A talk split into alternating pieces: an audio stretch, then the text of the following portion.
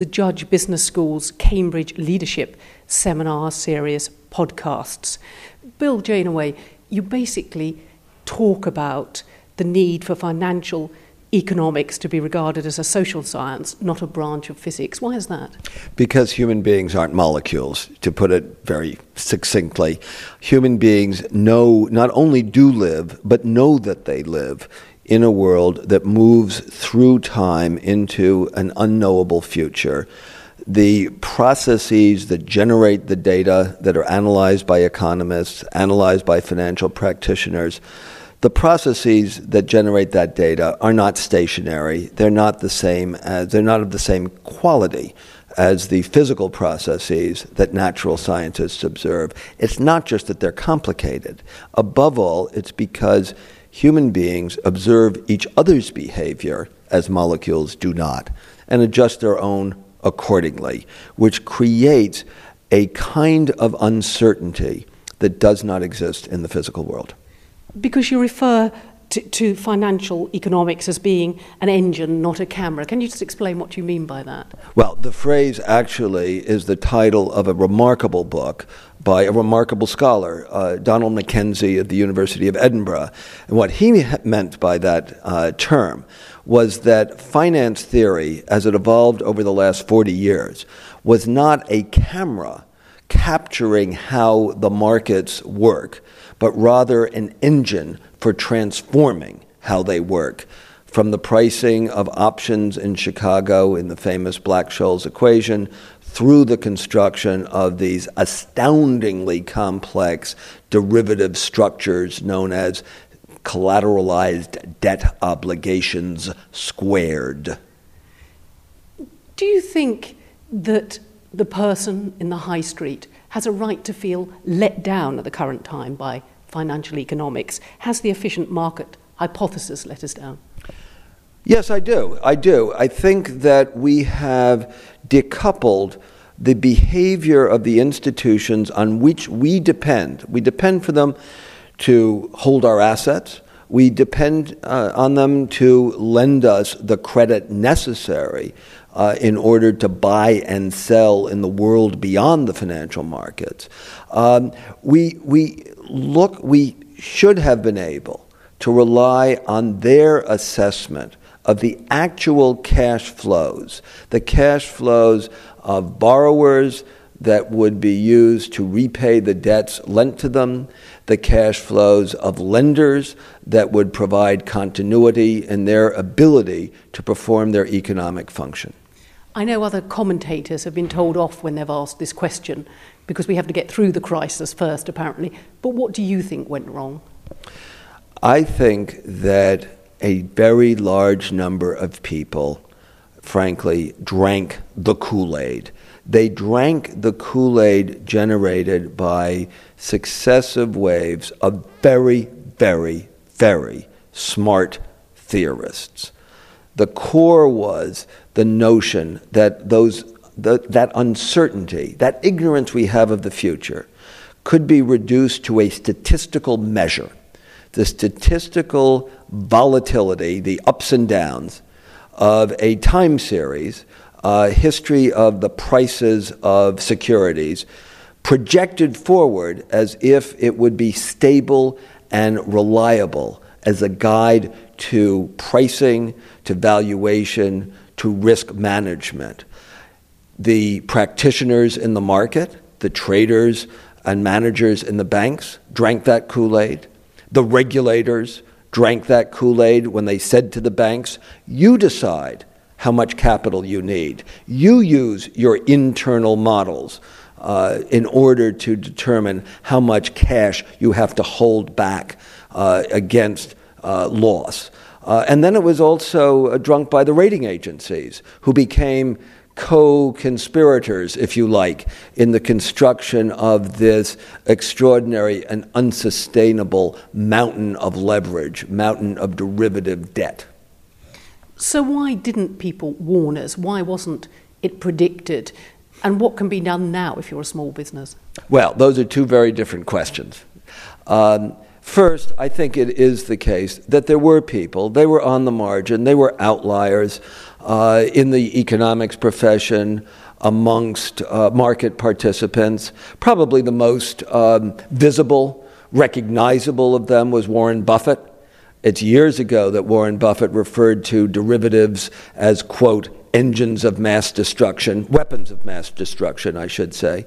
Um, and, uh, but I suppose you could say too much money was being made.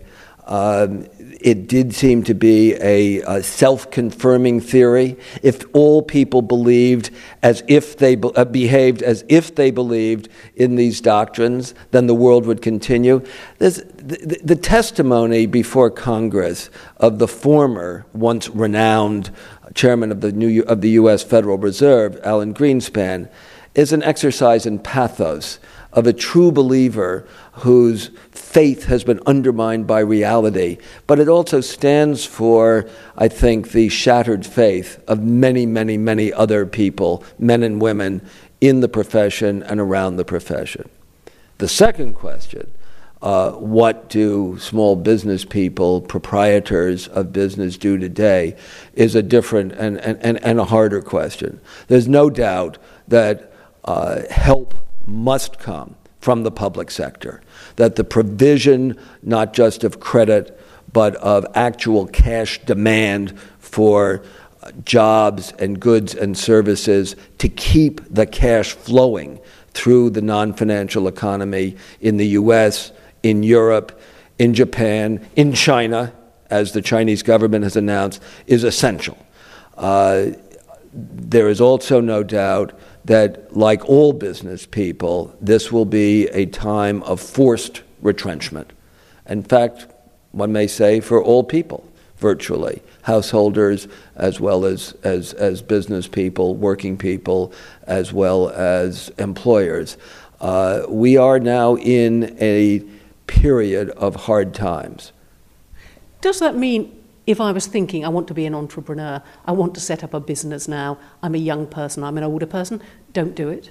Well, it's very hard to do that without being able to get credit. And right now, credit is being withdrawn, even from established businesses. This is a very difficult time to start a new business.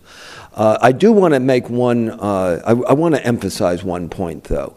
This is a world class historical financial crisis, and it is having, as it should be, have been expected to have, real economic consequences. But it is very important to underline, but this is not the lead in to a second Great Depression, such as, in particular, the United States, much of Europe, uh, much of the developing world, the then developing world, went through in the 1930s, and which definitely affected Britain deeply, though much less than it affected many other countries. Uh, there are several reasons why 1931, uh, in quotation marks, which is what we're living in, does not have to become, and in my view, will not become 1933.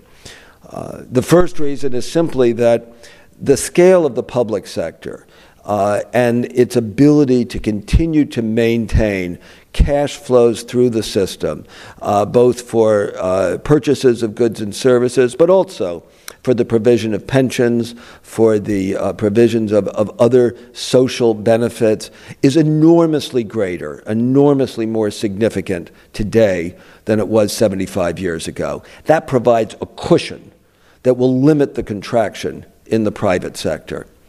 Uh, the second reason, as, as we've seen, today the central banks, the financial authorities, and in most cases, the treasuries, the governments of the affected countries have been active and aggressive in responding to the crisis. This was not the case 75 years ago. So that is another important and positive factor.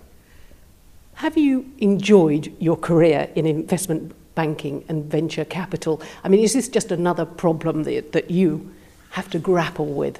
Bill well, Janeway? Well, you know, they, they, they say that the secret of, of life is to find what you're good at and what you enjoy doing, and then hope that the two overlap, at least to some extent. And I do have to say that uh, having, uh, ha- having, having left Cambridge in 71, uh, not to pursue an academic career, but to enter the world of practical finance, uh, discovering the entrepreneurial economy, and in particular, the technologically driven, innovative entrepreneurial economy, which I did in the 1970s, um, was enormously uh, stimulating, enthralling, engaging. Although I have to add, the partner with whom I've worked most closely for the last 20 years um, is a reformed physicist. If I'm a reformed economist, he's a reformed physicist.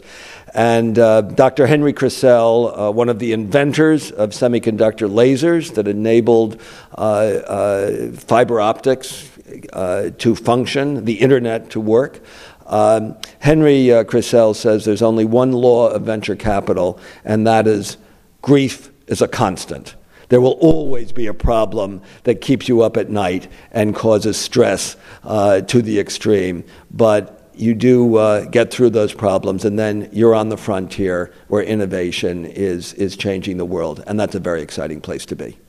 So, if we have the last question bringing us back to the first, would we be in a better situation today globally if uh, financial economics had been physics? well, if we were all molecules, we wouldn't care, would we? Thank you very much indeed for talking to us today, Bill Janeway, in the Judge Business School's Cambridge Leadership Seminar Series podcast. Thank you very much.